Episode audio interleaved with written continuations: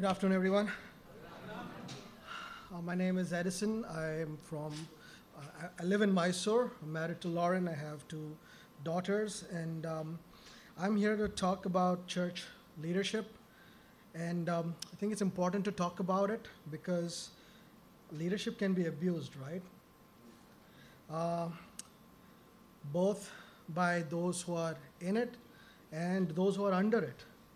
It can be abused both ways and um, therefore we must talk about it. Uh, currently, I serve as the main preaching pastor of a church that I planted um, uh, some years ago. At that time, when we were planting the church, uh, we were thinking about it. There were two of us uh, who were uh, the leaders or uh, of the group that was eventually going to become the church that we were planting, the people that we were working with, and um, we had to decide uh, who's going to be the pastor of this church. And um, we had a lot of differences over that. He felt, hey, let's just, you know, uh, both of us be co-leaders and let's work together. And um, I was of the opinion that there can be only one leader, and uh, we cannot work. It's not a democracy. So you know, we we had a lot of argument over that, and um, we can be on various different places on how we think about leadership. But uh, we're here to talk about healthy church. What kind of leadership does a healthy church have? Is it a congregation that strives to ensure that the gospel is faithfully preached? Yes, right? Uh, in Galatians, Paul does not rebuke the pastors or, or deacons uh, for permitting false teaching to uh, enter the church, but he admonishes the congregation. Uh, could we say that the, there's leadership that the deacons have who model service in the affairs of the church? Yes. In Acts 6, without the leadership of deacons, the church would have been divided. Uh, we needed them to exercise a form of leadership in the church. Uh, is the leadership, you know, does the pastor who is faithful in preaching the word of God have the leadership? Yes in 2 Timothy chapter 4, verses 1 to 5, uh, the description of the task of Timothy is to lead the church. So uh, we can say that there is a, a different senses of leadership or different areas of leadership or different uh, uh amounts of leadership to each of these groups, but the Bible also presents one more leadership gift to the churches to help them to become healthy, and that is the position of the elder in a local church. Now, there are many useful things we can say about church leadership from the Bible. Um, yet, my task today is to focus on the question of elders primarily. And um, we could say that it is quite possible, and I fear that many churches are neglecting this gift of God and have no idea what they're missing out and what um, uh, what's lacking. And my hope for you, if you're a pastor here uh, of a church and you do not have other elders to serve alongside you, that uh, you would go back uh, at least thinking about, if not convinced about, to some extent at least, that you might want to have a band of brothers with you who could serve alongside you as elders.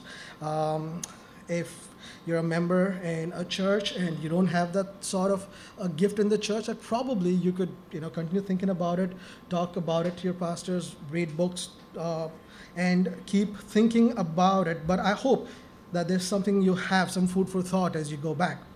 So let's begin then talking about elders, where the Bible begins talking about elders in the church. Acts chapter 6. Um, you can turn with me to Acts 6, but you know the story, and I'm not going to really uh, park there. Uh, we're going to go through various places in the Bible.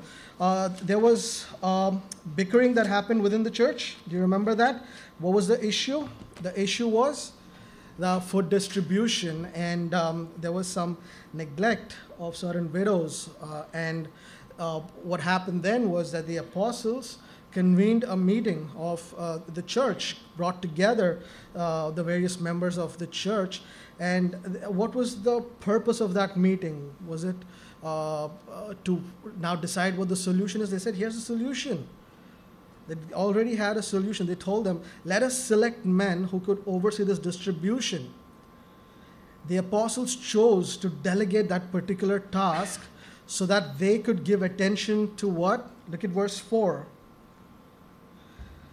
They could give attention to prayer and the ministry of the word.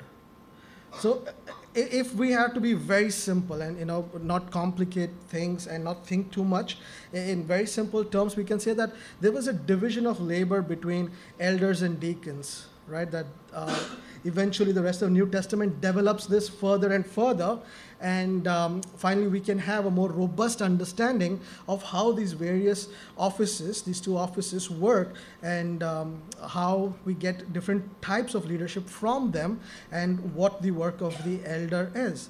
Elders are especially devoted to prayer and to the ministry of the word for the church while deacons help sustain the church's physical operations right? Two different um, areas of service.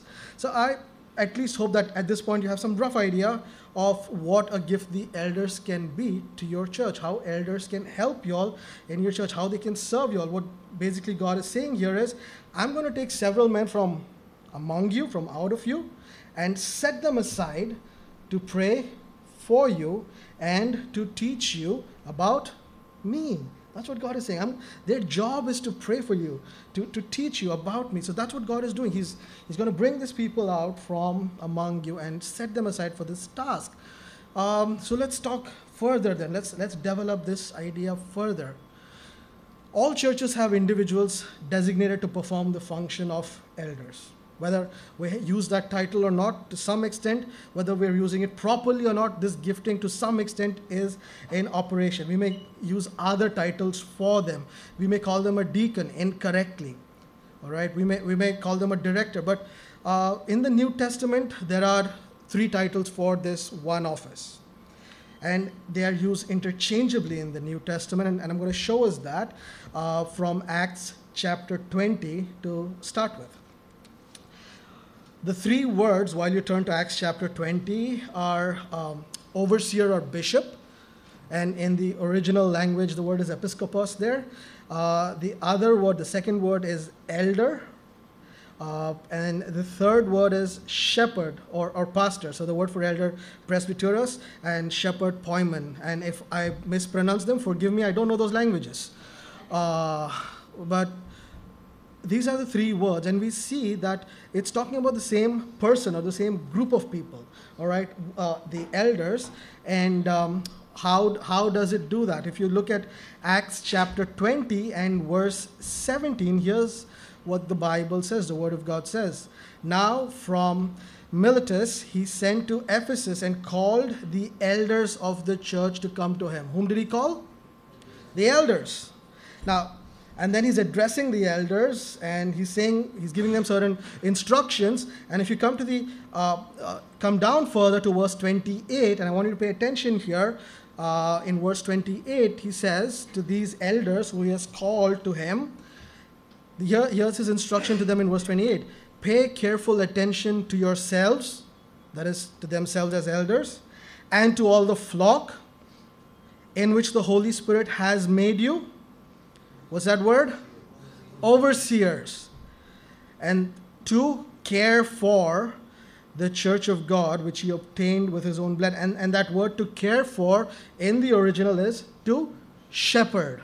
All right, so we see those three words. These guys are elders who are called, and they, they are made what? Overseers, and they have a job, and that job is to care for. And just let's be sure about that. It's not just there in this passage. Let's also turn to 1 Peter chapter 5, verses 1, 2, and 3. And let's see that. We'll see the same thing uh, written by uh, Peter as well in his letter. 1 Peter chapter 5, verses 1, 2, and 3. So I exhort the elders among you. Who is he talking to? Elders as a fellow elder and a witness of the sufferings of Christ, as well as a partaker in the glory that is going to be revealed. All this is him describing himself. And here's his actual action item for them to the elders in verse 2 Shepherd the flock of God that is among you. What is their task? Shepherd. Shepherd. How are they supposed to do it? Exercising oversight, not under compulsion, but willingly, as God would have you, not for shameful gain, but eagerly, not domineering over those in your charge, but being examples to the flock. So these men, these elders, are called to shepherd the flock. And how they do it? By exercising oversight. So we see these three words, uh, and they're all referring to the same title, the same person, the same office. And um, now, some of us, and, and we, we may be coming from different church backgrounds, or we know of certain church backgrounds, and we'd be like, hey, wait, but elders, isn't that the term like the brethren use? Uh, presbyters, isn't that like a Presbyterian term? Uh, and when you say overseers or bishops, Episcopalian term, and we're thinking, okay, this is Roman Catholic. Not, well, each one kind of hammers on one point. So you know that's how sometimes we have our names. But uh, all of these are just one office. Um, let's not be um, you know just uh, shaken up by the fact that certain denominations use one of the titles and more than the other. Let's recognize that the bible uses these three words interchangeably so let's not just disuse the term, but um, because it doesn't fit in our experience. So if we summarize these three terms, then for this one office, uh, here's one way, and there may be better ways to describe this, but this is how I've put it together. Uh, elder, it describes the qualification and maturity uh, requirements of the pastor. Right? He's an elder. He's not a novice. He's an elder, and we'll talk about that some more. He's a bishop or overseer. Bishop is another way to translate that word. Overseer, which describes the task of the elder. He exercises oversight, right? That's, that's what he is doing. How does he do it? He shepherds them. He, it's the manner of executing the task, the, the gentleness of the shepherd. That's the action word. So that's what he's got to do uh, and how he's doing it. So oversight. So in one place you've got uh, uh, shepherding, exercising oversight, and then you know overseeing. Uh, how do you do it? Shepherding. So that's that's what we've got. So if you see these three are for one person. It's just one office. Um, you, you, call them elders, you call them pastors, call them bishops. You're referring to the same person. Um, and we don't have to feel awkward about either of these titles as long as we understand what's the job and how the Bible describes the job. If we don't understand that, then we, have, we will misuse the term and we will have wrong offices. Um, so that's an elder. Let me talk a bit about the benefit of elders as a pastor, and um, then I'll discuss the benefits of elders for the congregation. All right, so how does it work for me as one of the elders, as a pastor? How, how does it all come together practically? Like I said in the beginning, I was once all for just a one man leader. Why? It was efficient. You know, you, you have a CEO like person who get thing, gets things done uh, I, I, had authority and it was immense and it's powerful and you know it's it's it's really cool. You can do whatever you want to do. You've got these funds you can apply it here and there. There's, there's no waste of time.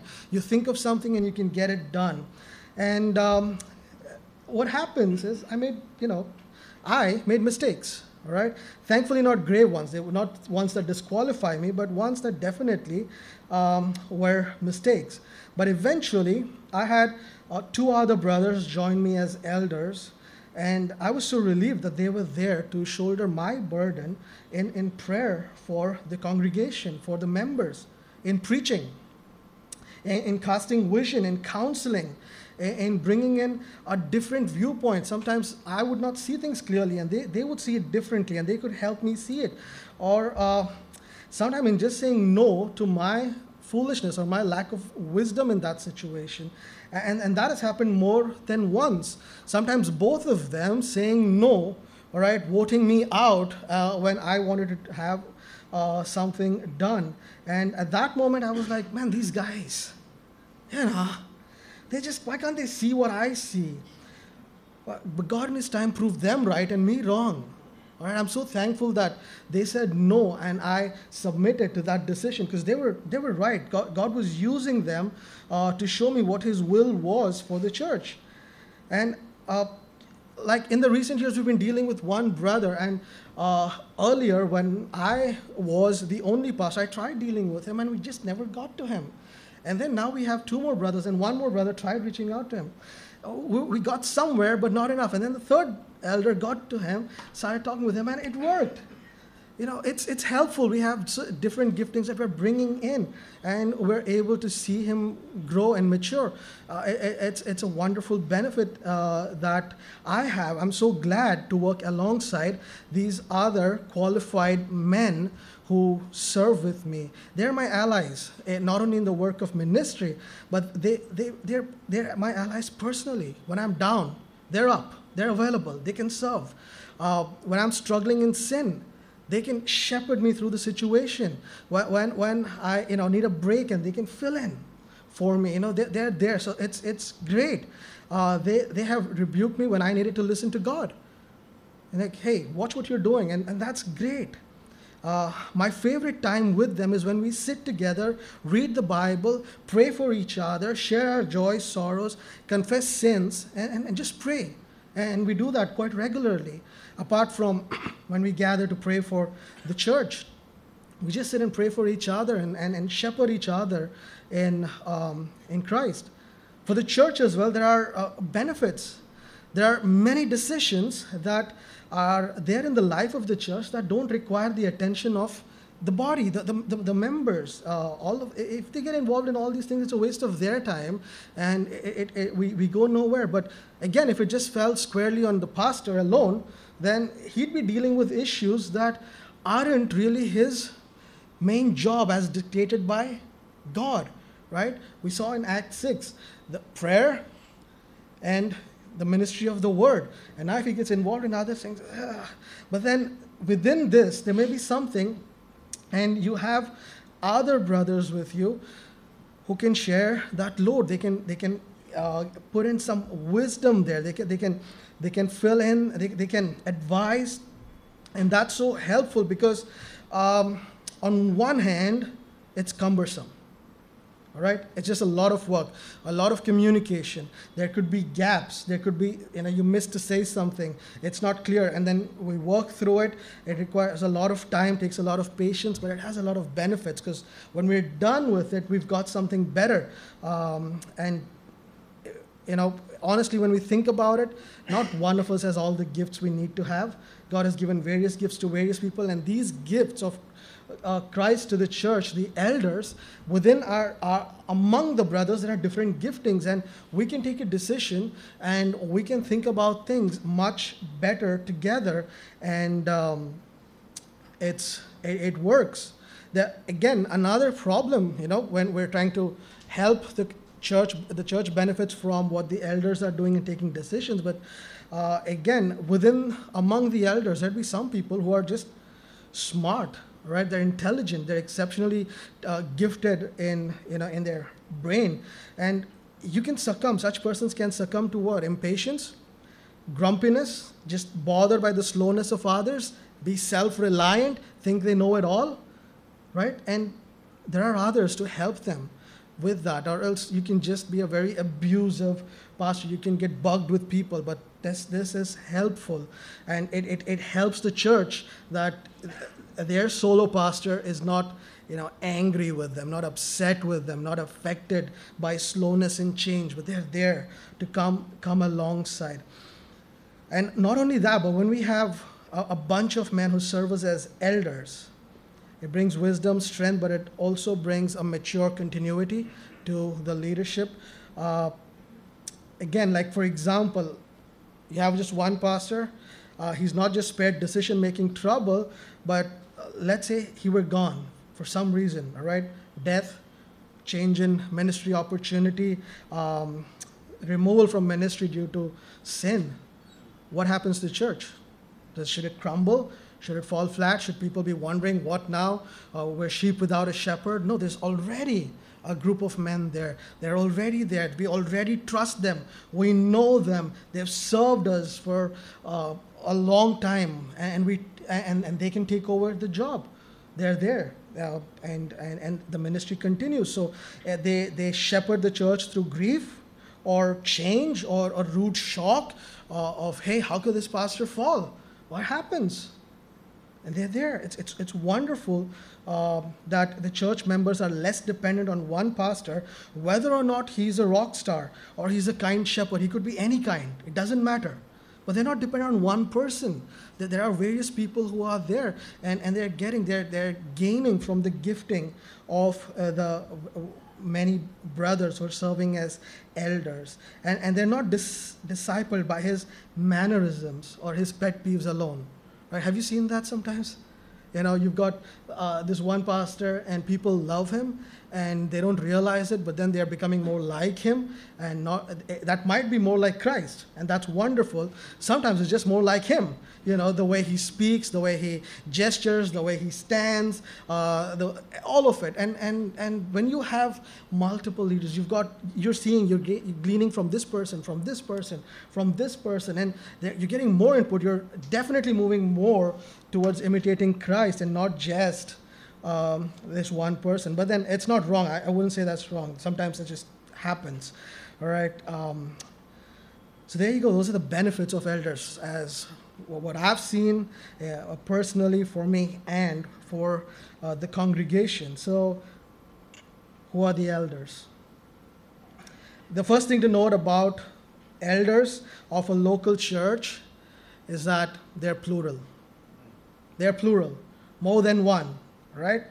Uh, the New Testament never mentions a specific number of elders for a congregation. So if you're going to ask me questions like, okay, what should the ratio be? The Bible doesn't have an answer. I'm not going to give you one. Uh, but it regularly refers to elders in the plural. Acts chapter 14, verse 23.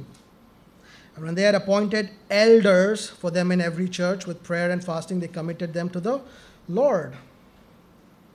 Acts chapter 16, verse 4. As they went on their way through the cities and they delivered to them for observance the decisions that had been reached by the apostles and the elders who were in Jerusalem. Acts chapter 20, verse 17. Now from Miletus he sent to Ephesus and called the elders of the church to come to him.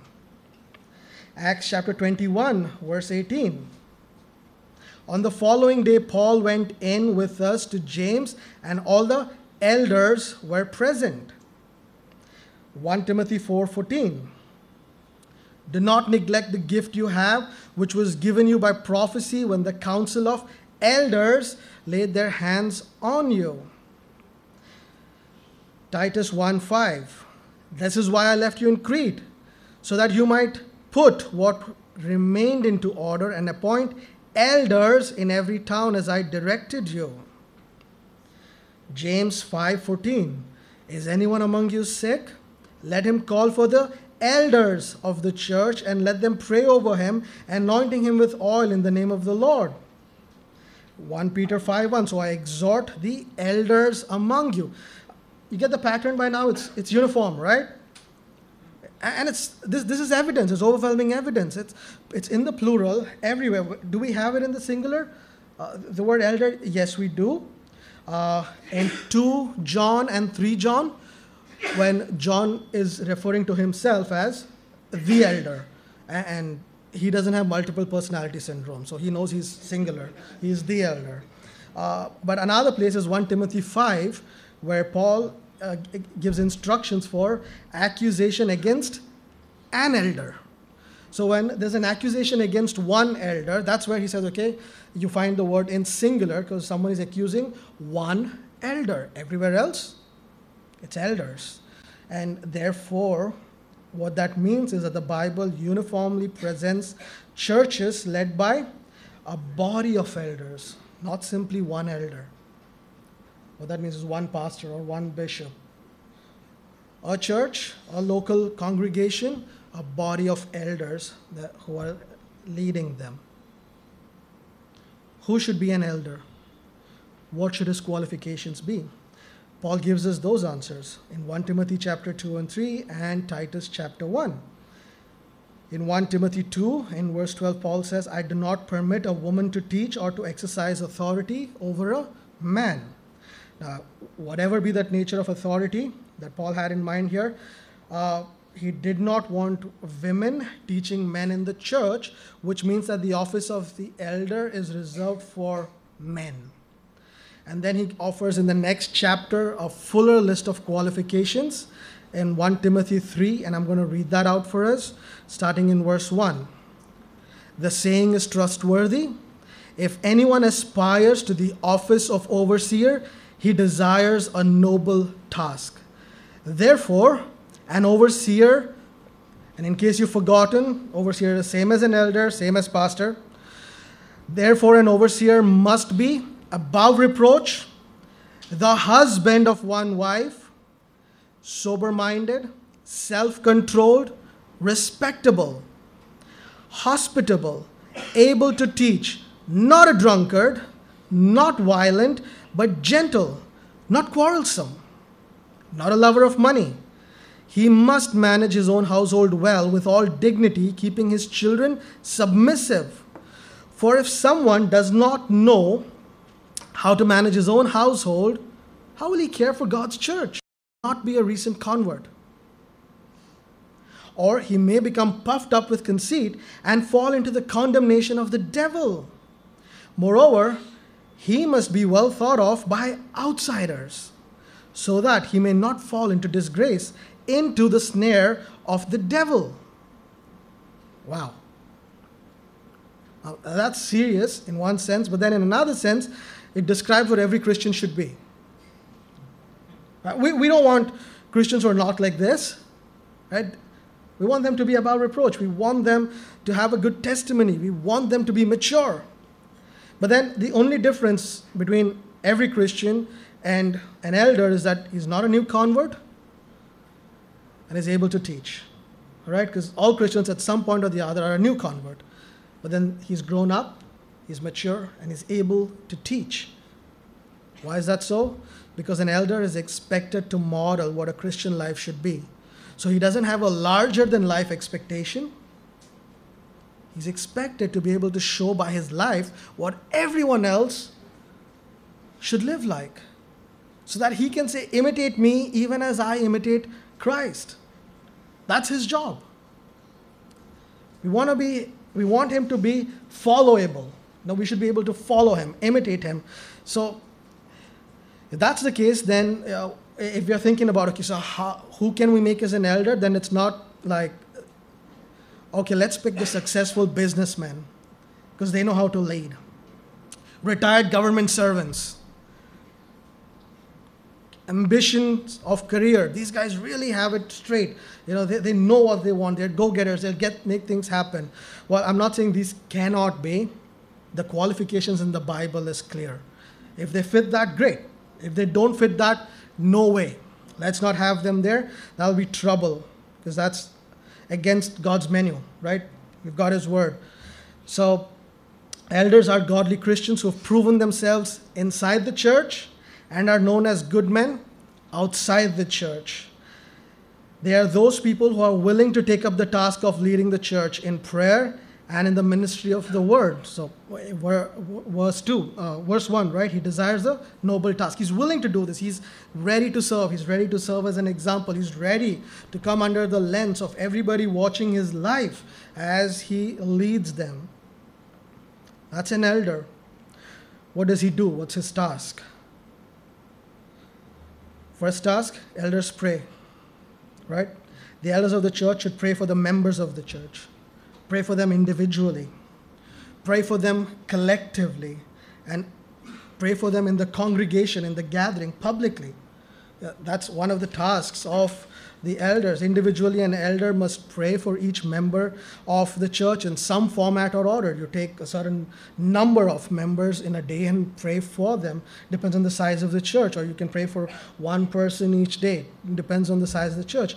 Collectively, the elders must spend time praying for the members in general in some format or order, but must also spend time praying for those members who are hurting or struggling. So, when elders come together to care and pray for the members of the church, we do that. We pray for certain section, especially because they need us to pray for them most. And then in church gatherings, elders must pray and model praying through praising God, confessing sins, thanking God, petitioning God on behalf of the congregation. Elders may also do well to pray for other churches, pray for the lost, pray for the government, pray for the unity in the local church, pray for the lost to be saved, etc., etc. And, and not only pray, but model prayer for the congregation. That's their first task. Their second task is that they preach and teach. It's a, it's a very basic activity of elders, preaching and teaching the word of God to the congregation. That is why they must be able to teach. They lead the meetings of the church. They teach by the way uh, of everything that they do, even the way they give announcements, they, the way they read scripture, the way they teach in Sunday school classes, the way they choose hymns and songs to be sung in the services and in the actual preaching itself. They teach how to pray aloud. The elders can do this as full time staff or while holding a full time job or in between any of these possibilities, but that's what they do. Elders teach in evangelistic endeavors or in Bible studies. Elders teach and preach God's word. That's one of their basic activities. They are teaching, they are preaching. Elders shepherd. The best word, again, that explains the work of an elder is shepherd. The word shepherd in Greek, like in English, is both. It has a noun form and a verb form. So it's a title and it's an action, right? It's what they do. So they're shepherds, they're pastors, and they shepherd. The, the Bible refers to activities like knowing the sheep, feeding the sheep, leading the sheep, protecting the sheep. That's the task. While it isn't exclusive to pastors, but it's re- and is required of every Christian, but it's especially expected of pastors. That's their job. They're shepherds. To shepherd is to care for those who don't belong to you. They're not, they're not your own family members, right? They're, they're the family of God God has given you. That he, is, He's placed under your care. And as pastors, we should get that. When a person joins the church that we are leading, we know that this person doesn't belong to us. They're redeemed by God, but we are now responsible for them. We will give account to God for them. And now we care for them, we protect them. And, when that happens, shepherds will smell like sheep. Uh, uh in my building uh, in Mysore, every day a milkman comes to deliver freshly milked milk, right? And when he comes into the building, well, if we get in the lift and then you know in the next five minutes, we know he was in the building. It smells like a barn. But that's because he's around his cows